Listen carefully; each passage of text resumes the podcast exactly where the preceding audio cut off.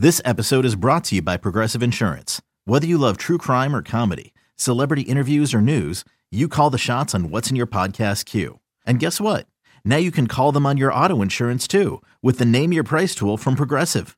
It works just the way it sounds. You tell Progressive how much you want to pay for car insurance, and they'll show you coverage options that fit your budget. Get your quote today at progressive.com to join the over 28 million drivers who trust Progressive. Progressive Casualty Insurance Company and Affiliates. Price and coverage match limited by state law. The following is a presentation of the Treasure Island Baseball Network. From the diamond to the clubhouse to the front office. This is the show that feeds the passion for all Twins fans. It's Inside Twins.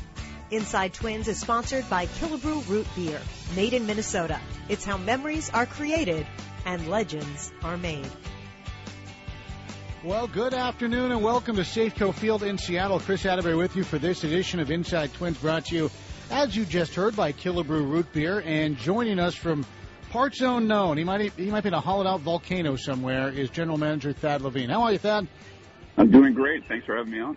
That that sounds like a phone that's in a in a hollowed out volcano. So we won't ask because it's that time of year when all sorts of front office folks are crisscrossing the country in anticipation of the draft. But we certainly have a lot to talk about today, and let's kick it off Thad with a trade that was announced earlier today. I ask you mostly because I want to hear you pronounce the young man's name, but Phil Hughes to the San Diego Padres. You guys trade a compensation pick as well.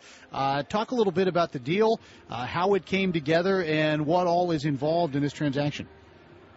Well, you know, I think there when you're making trades with other clubs, there there are different forms of compensation that can be received, and you know, the one we're most familiar with are the player for player type trades, and then inclusive in this trade are a few other wrinkles. There's there's draft pick compensation, which was of great interest to the San Diego Padres, and then there's also some financial relief, which which proved to be pretty advantageous for us, and so.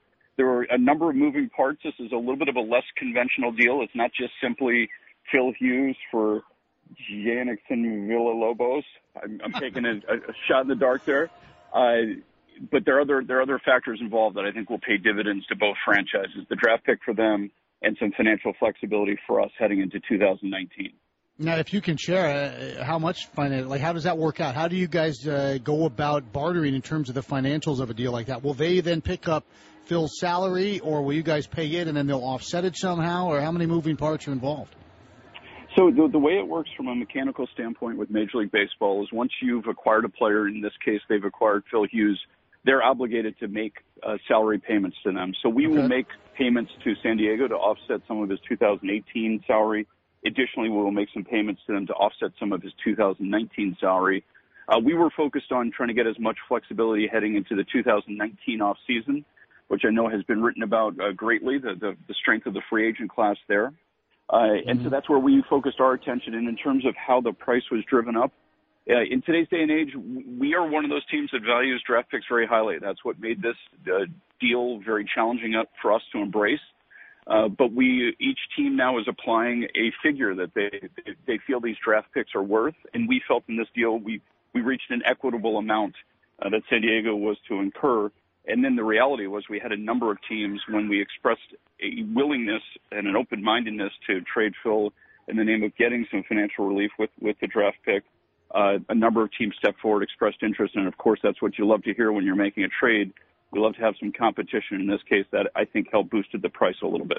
Yeah, and that everybody everybody wins in a way. You get the relief, they get a pick, and Phil also now back near his home in California, big ballpark, National League, and maybe a chance to to continue to pitch a little bit. Now, speaking of trades, the Mariners swung one of the bigger early season deals. Now, Denard Span not yet here, but Colomé has been been activated, uh, and you always wonder when that first big shot across the bow is going to come. Were you surprised at all of the timing?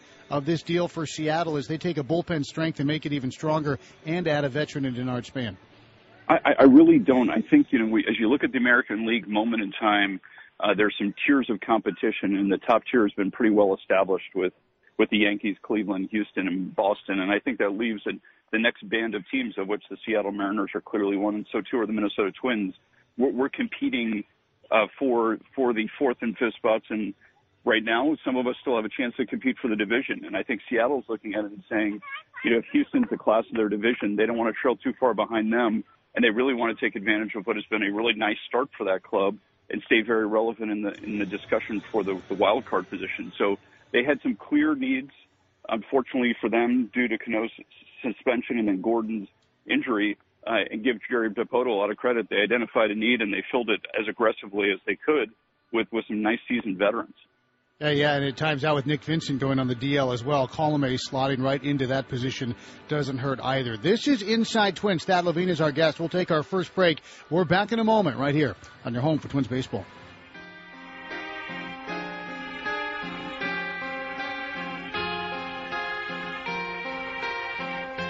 Your flagship home of Minnesota Twins baseball. 830 WCCO. You're listening to the Treasure Island Baseball Network. Well, welcome back to Inside Twins, brought to you by Killebrew Root Beer. Good on a sunny day like this one in Seattle. Made in Minnesota. It's how memories are created and legends are made. Pleased to have you with us on a Memorial Day weekend. Twins and Mariners coming up. Berrios versus Leake. Right now, Twins general manager Thad Levine kind enough to give us some time over the holiday weekend. And Thad, I don't want to spend too much time backed up to the, the triage tent in the rehab unit, but I do want to focus on Ervin Santana. He, he made his rehab debut, started that rehab clock in Chattanooga. Next appearance will be in Fort Myers. That middle finger, I mean, that, that's the anchor of a lot of things you're doing as a pitcher. How did he come out of his first outing, and kind of what are the next steps for Ervin? So uh, it's a, it's a great point, Chris. The, the the middle finger is very instrumental for any pitcher, but but maybe even more so for a guy like Ervin Santana, who relies on his slider so much to be an effective pitch for him. And so we're we're being very sensitive. We'd rather be cautious on the front end rather than lose him for the long run. And so there's still a little bit of localized swelling in the joint, which is restricting full full range of motion for him. But the good news is he came out of his outing feeling good reporting that he felt good and reporting that, that he's feeling a lot of progress. So we're sending him to, to Fort Myers. We feel like it's a little bit more of a controlled environment. Uh, we've got Chad Jackson, our whole rehab specialty group down there from a medical standpoint, so he can get the utmost care.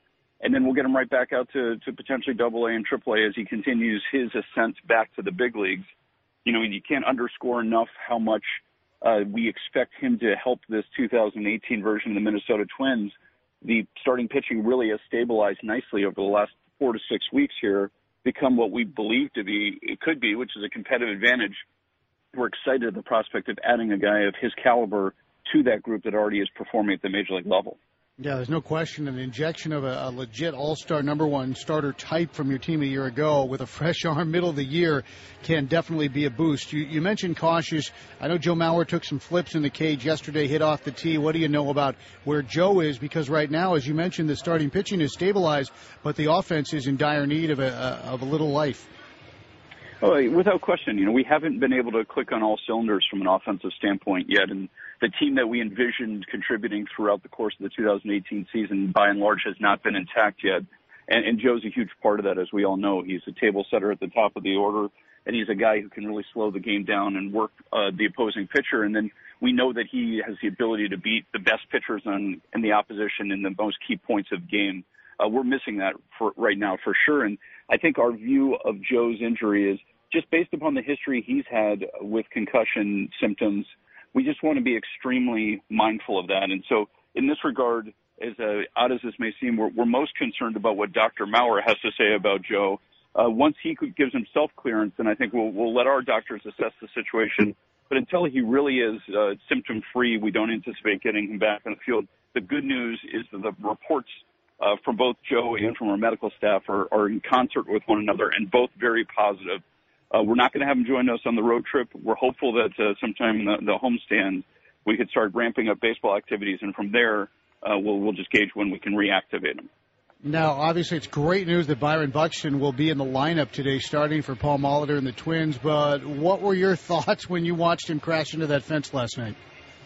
I, I, you know, when you watch Byron, I, you, you feel blessed. I, you know, first and foremost, I'm a fan. Second of all, I'm an employee of the Minnesota Twins. But as a fan, when that ball was up in the air, you're you're almost started to pulling your chair a little bit closer to the TV and see what Byron's going to do. And and you know to say he gave 100% in that situation is a gross understatement. What he's able to do on the field is nothing shy of spectacular. The the crazy thing is I think we've been attuned to just expecting him him to catch those balls.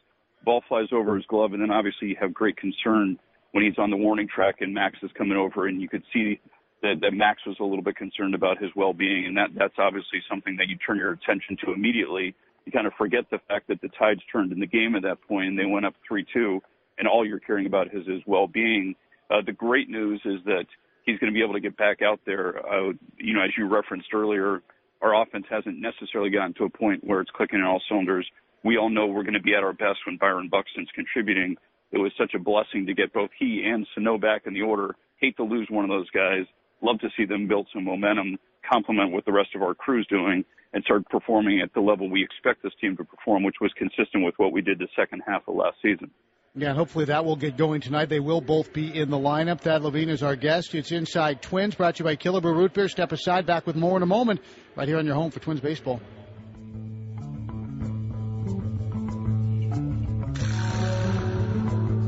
This is Byron Buxton. You're listening to Twins Baseball on News Radio 830 WCCO.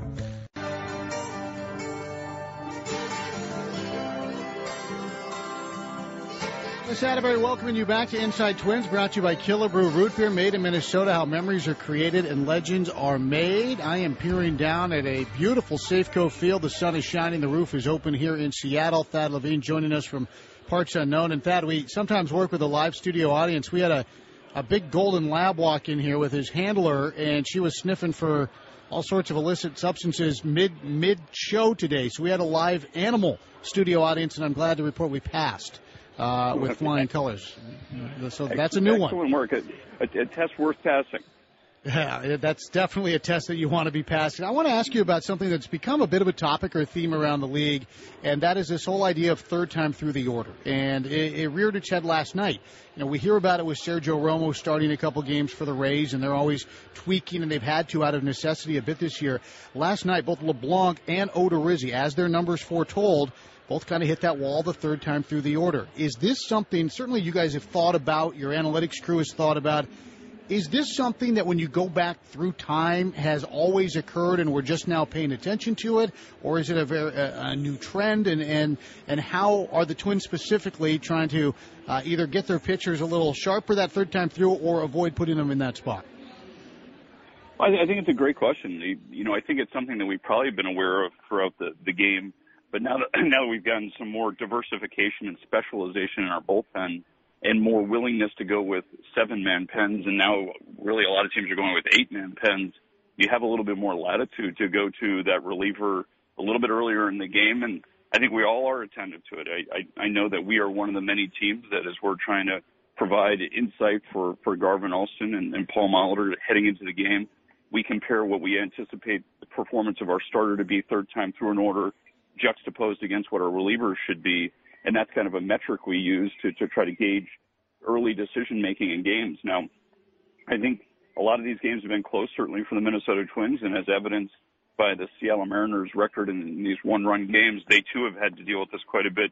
Ideally, you'd like to walk through that third time through where uh, you put the game a little bit out of reach so you don't have to make those do or die decisions. But I think when you're playing close games, which the Minnesota Twins certainly have for the last few weeks, you're very attentive to the strength of the reliever who could come in fresh relative to the starter who's now uh, seen the hitters maybe two, three, four times at that point in the game. And I think Paul and Garvin have done a great job of making those decisions, making those adjustments, utilizing the information to try to make the best decisions. And I think give our bullpen a lot of credit after a, a little bit of a rocky start to the season. Uh, they've really come into form, and we've got a lot of guys out there who prove to be weapons uh, for Paul and Garvin, and I think they've helped really complement – the strength of our rotation over the last uh, really four weeks now. You know, the rotation has been the object of a lot of conversation, obviously, in that you've got not only Ervin Santana, who we discussed, but also Trevor May working his way back. It's my experience that those things tend to work it, themselves out.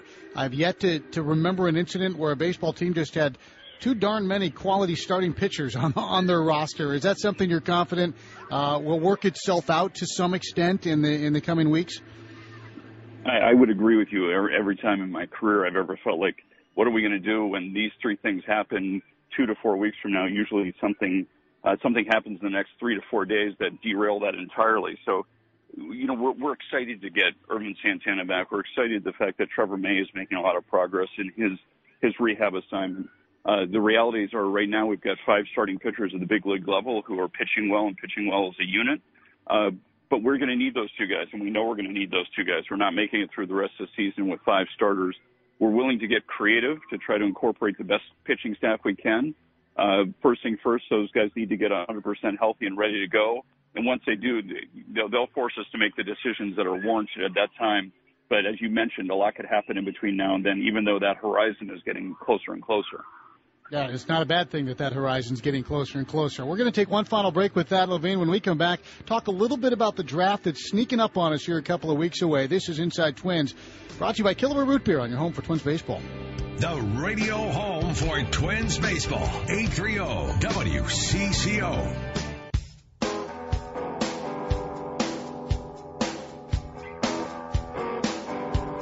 Inside Twins, brought to you by Killebrew Root Beer, made in Minnesota. How memories are created, legends are made. A reminder after we wrap up with Thad Levine, our pregame lineup card coming up from Seattle. Jeremy Zoll joins to chat about the minor leagues. And we, of course, have baseball to follow the Twins and the Mariners. Twins trying to salvage one from Safeco. As the calendar flips to, to June, Thad, you start thinking about the draft. I know you guys are getting ready to, to bring everybody into to Target Field and get your room all set up and ready to roll. Uh, when does that all happen? What is the timeline for kind of calling the, uh, the scouts back from the field and getting everybody in a room together? So these guys have been working throughout the country doing regional regional showcases of the best players in each region, and they're going to descend upon Minneapolis tomorrow. We'll start our meetings uh, Tuesday morning, and one thing that I think is, is such it's such an exciting and great time of year. Hope springs eternal on opening day, and I think at the draft sim- similarly.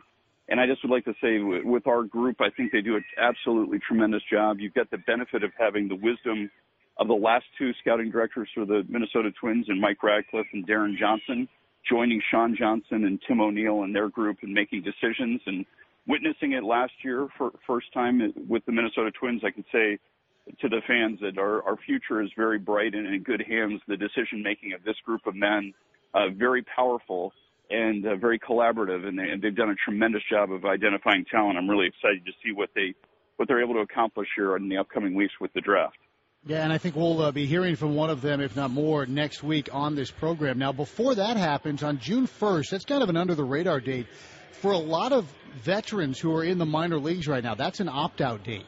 Uh, it, is that something that you guys are monitoring, monitoring very carefully uh, to see what type of veteran talent might become available in the next couple days?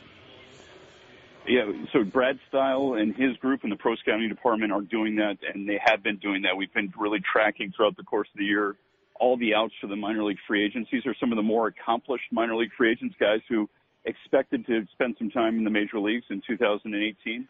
So we, we have sent out, we've deployed scouts to, to really evaluate this group of people, and we're very attentive to who has outs on June 1st and beyond to see if we think that they could have an impact for our franchise. And and another thing which kind of marries up with that right now is the fact that with the with the trade of Phil Hughes and unfortunately with losing Jason Castro for the season, we actually have a few roster spots to play with, which allows us to be a little bit more aggressive, a little bit more flexible, uh, which is not always the case. And I think when you have that in the middle of the season, you want to take advantage of that to try to add talent to your organization.